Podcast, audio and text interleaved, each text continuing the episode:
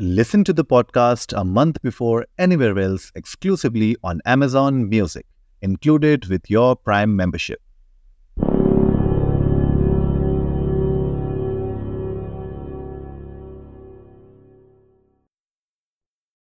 कहानी है चार दोस्तों की चारों एक साथ कॉलेज में पढ़ रहे थे फरवरी 2017 में इन चारों का प्लान बनता है हिमालय जाने का इन चारों को ट्रैकिंग का बड़ा शौक था कई सारी जगह इन्होंने ट्रैकिंग की हुई थी, पर कभी हिमालय नहीं गए थे। सुना बहुत था वहाँ के बारे में, और इन्होंने वहाँ जाने से पहले कई सारी वीडियोस देखी थी, वहाँ के बारे में बहुत कुछ रिसर्च किया, और फिर वो समय भी आया जब इन्हें निकलना था। चारों ने अपने घरों में पहले ही बता दिया था कि ऐसे ऐसे हम हिमालय जा रहे हैं, और इस बार हम भी वहाँ अपना झंडा लगा के आएँगे। दिल्ली से इन्होंने अपना सफ़र शुरू किया। बाय रोड गए थे। तकरीबन 700 या 800 किलोमीटर का सफ़र है यहाँ से। 16-17 घंटे के अंदर वहाँ पहुँच भी गए थे। इन्होंने बताया कि वहाँ पहुँचने के बाद कोई होटल वगैरह देखा और आराम किया। एक दिन पूरा आराम किया और उसके अगले दिन वहाँ के बारे में जो भी जानकारी जुटाई थी, उसके हिसाब से और वहाँ के लोकल लोगों के हिसाब से ये लोग निकल पड़े चढ़ाई करने। फरवरी का महीना था और ठंड बेहिसाब थी वहाँ। जैसे जैसे ये लोग ऊपर जा रहे थे, वहाँ पर ऑक्सीजन का लेवल कम होता जा रहा था, जिसके लिए ये लोग पहले से तैयार थे। इन्हें पता था कि यहाँ पे ऐसा होगा वैसा होगा। अपने साथ कुछ सेफ्टी इक्विपमेंट्स लेके गए थे। ये जो चार दोस्त थे, इनमें से एक का नाम था अनुराग। मई 2015 में उसकी मम्मी की डेथ हो गई थी। उन्हें कोई बीमारी नहीं थी और एक दिन हार्ट अटैक आया और वो चली गई। अनुराग हमेशा से बताता था कि उसकी मम्मी बहुत स्पिरिचुअल थी।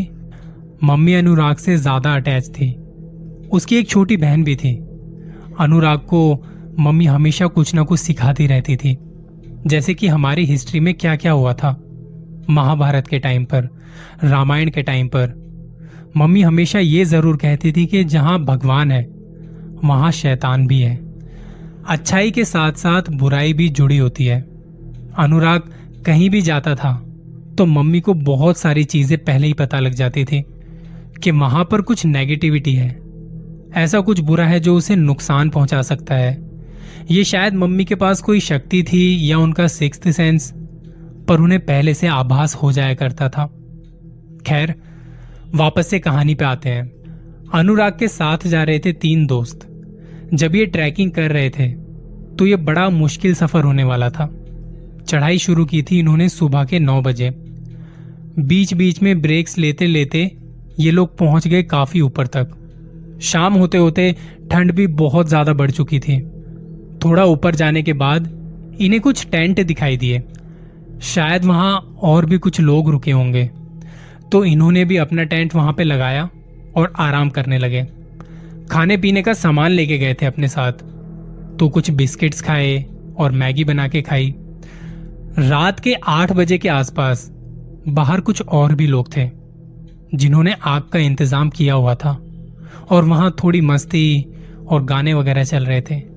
इन चारों ने भी उन्हें ज्वाइन किया और बैठ गए उनके पास। अनुराग की वहाँ दोस्ती हो गई थी एक लड़की से। वो दोनों बातें करने लगे। एक दूसरे से अपनी बातें शेयर की। अनुराग ने कहा, हम दिल्ली से हैं। लड़की ने भी बताया कि हम भी दिल्ली से हैं। बातों बातों में वक्त का पता नहीं चला कि ग्यारह कब बज गए।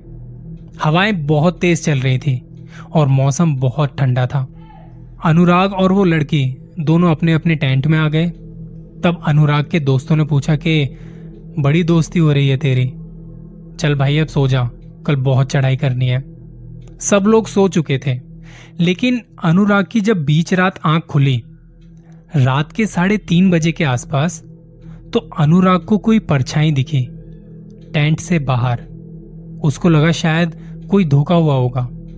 पर जैसे ही वो कुछ और सोच पाता, वो परछाई धीरे धीरे इनके टेंट के पास आने लगी। वो बड़ी होने लगी। वो परछाई ऐसी थी मानो कोई बड़ा सा इंसान, या शायद कुछ और। अनुराग को याद आया कि जब उसने हिमालय के बारे में रिसर्च की थी तो वहाँ कहीं येती के बारे में पढ़ा था। उसके मन में यही आ रहा था, कहीं ये येती तो नहीं? एक बार को अनुराग को लगा कि बाहर निकल के देखना चाहिए, या दोस्तों को जगाऊं। यही सब सोचते सोचते उसने देखा कि वो परछाई अब टेंट के पास आके रुक सी गई। बाहर चाँद की रोशनी में टेंट पर उस आकृति को देख लग रहा था कुछ अजीब तो है। हिमालय की उन ठंडी हवाओं में वो आवाज़ कुछ अलग थी, शायद बहुत अलग, जैसे कुछ कहना चाहती हो। अनुराग ने अपना एक टॉर्च उठाया और बाहर जाने का फैसला किया। उसके बाहर जाने की आहट से एक दोस्त और उठा। उसने पूछा, कहाँ जा रहा है? अनुराग ने कहा, आता हूँ अभी, तू सो जा। ये कह के वो बाहर निकला। बाहर निकल के देखने की कोशिश की कि कौन था, मगर अब वो परछाई, वहाँ नहीं थी। बस अगर थे तो कुछ पैरों के निशान, जो कि इंसानी पैरों के मुकाबले काफ़ी बड़े थे। जैसे जैसे वो आगे बढ़ रहा था, उसे कुछ आवाज़ें आ रही थी। बड़ी अजीब सी, पर आसपास कोई नज़र नहीं आ रहा था। मौसम भी एकदम साफ़ था। वो उन पैरों के सहारे से रास्ता खोजने लगा। ढूंढते ढूंढते वो अपने टेंट से काफ़ी दूर आ चुका था और वो पैर एक गुफा की तरफ़ जा रहे थे। चांदनी रात सफ़ेद बर्फ़ पर पड़ती चाँद की रोशनी। ऐसा लग रहा था जैसे किसी ने पहाड़ों को सफ़ेद चादर से ढक दिया हो। गुफा देखने में बड़ी सी लग रही थी, बहुत बड़ी। वो धीरे धीरे गुफा की तरफ़ बढ़ने लगा। गुफा के एकदम पास जाने पर उसे एक आवाज़ आई। रुक जा, बेटा, रुक जा। अनुराग को अपनी स्वर्गवासी माँ की आवाज़ सुनाई दी, जो कि दो साल पहले इस दुनिया को छोड़ के जा चुकी थी। उसने यहाँ वहाँ देखा पर दूर दूर तक कोई नहीं था। उसे लगा शायद उसका वहम होगा। इतने में अंदर से कुछ घुर्राने की आवाज़ आई। वो आवाज़ सुन के अनुराग रुका। और उसे फिर से अपनी माँ की आवाज़ सुनाई दी। रुक जा। तभी गुफा से किसी के दौड़ने की आवाज़ आने लगी। जैसे कोई बहुत तेज़ी से उसके पास दौड़ के आ रहा हो। उसने जब ध्यान से देखा तो गुफा में से एक चमकती हुई रोशनी बड़ी तेज़ी से बाहर की तरफ़ आ रही थी। ये देख के उसकी आँखें फटी की फटी रह गई। वो चमकती हुई रोशनी बड़ी तेज़ी से उसके पास आई और अनुराग को एक धक्का सा लगा। वो गिर पड़ा। वो चमकती हुई रोशनी किसी अदृश्य चीज़ से टकराई और एक झटके में धुआँ बन के गायब हो गई। अनुराग डरा सहमा सा कांपने लगा। उसे संभलने में थोड़ा टाइम लगा और वापस से अपने टेंट की तरफ़ जाने लगा। तभी टेंट से कुछ ही दूरी पर उसका दोस्त मिला, जो उसके जाने पर उठ गया था। उसने कहा कि, तू इतनी देर से आया नहीं था अंदर तो मैंने सोचा कि देख के आता हूँ कहाँ है। सब ठीक तो है ना? अनुराग ने पीछे हाथ करते हुए कहा कि वहाँ एक गुफा है। मैं उसकी तरफ़ खिंचा चला जा रहा था।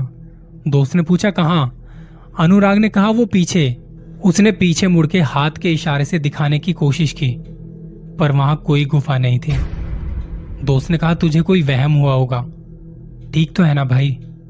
हाँ हाँ मैं बिल्कुल ठीक हूँ, पर यार अभी तो वहाँ गुफा थी और उसमें से कोई आवाज़ आ रही थी। मैं तुझे कैसे समझाऊं? मैं सच कह रहा हूँ भाई। दोस्त ने कहा, चल अंदर, टेंट में चलते हैं। बाहर बहुत ज़्यादा ठंड हो रही है। अंदर बैठ के बातें करते हैं। टेंट में वापस आए और अनुराग को पानी पिलाया। इतने में बाकी दोस्त भी उठ गए। क्या हुआ? तू ठीक तो है ना? इतना हाफ़ क्यों रहा है? पता नहीं यार, मैंने टेंट के बाहर एक बड़ी सी परछाई देखी थी। मैं उसे देखने बाहर गया और चलते चलते एक गुफा तक पहुँचा, जिसमें से आवाज़ आ रही थी। लेकिन जैसे ही ये आया और इसे गुफा दिखाने की कोशिश की मैंने तो वहाँ कुछ नहीं था, कोई गुफा नहीं थी। इसके बाद से अनुराग को यह जगह बहुत डराने लगी थी। उसने अगले दिन दोस्तों से कहा कि मैं नहीं जाऊँगा चढ़ाई करने, मैं वापस जाना चाहता हूँ। अनुराग ने बताया जब ये सारी बातें हुई थी तो उसे ऐसा लगा था जैसे उसकी माँ ने उसे बचाया था, वरना तो कुछ भी गलत हो सकता था। वापस आकर उसने इंटरनेट पर ढूंढा कि यति क्या सच में होते हैं और कैसे होते हैं? यति के बारे में हम सबने सुना तो बहुत है, पर सिर्फ़ कहानियों में। आपको क्या लगता है, अनुराग को किसने बचाया होगा? और जो उसे वो परछाई दिखी थी, क्या वो सच में येती की थी या कुछ और था? तब तक के लिए अपना ख्याल रखिएगा। जल्दी मिलूँगा किसी और कहानी के साथ।